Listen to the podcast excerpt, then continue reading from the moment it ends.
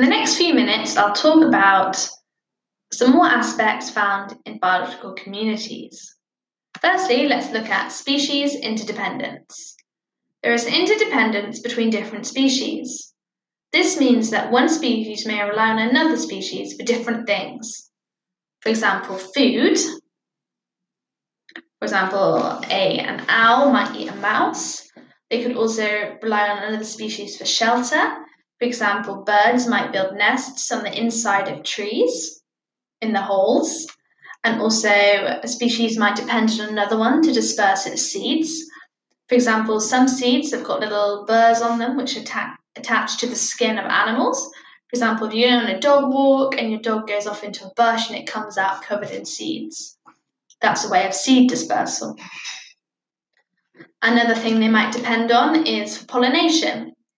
For example, a bee will pollinate, which is transferring pollen flowers.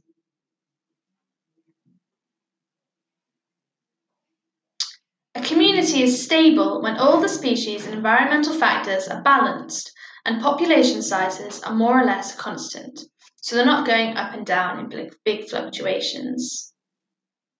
So, the factors for a stable community is a constant population size, balance of species, and a balance of environmental factors.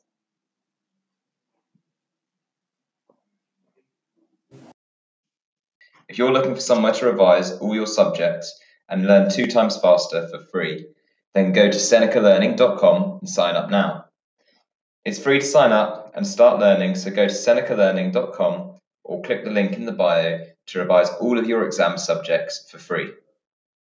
And don't forget to review and subscribe to help more people find this podcast and help them with their revision.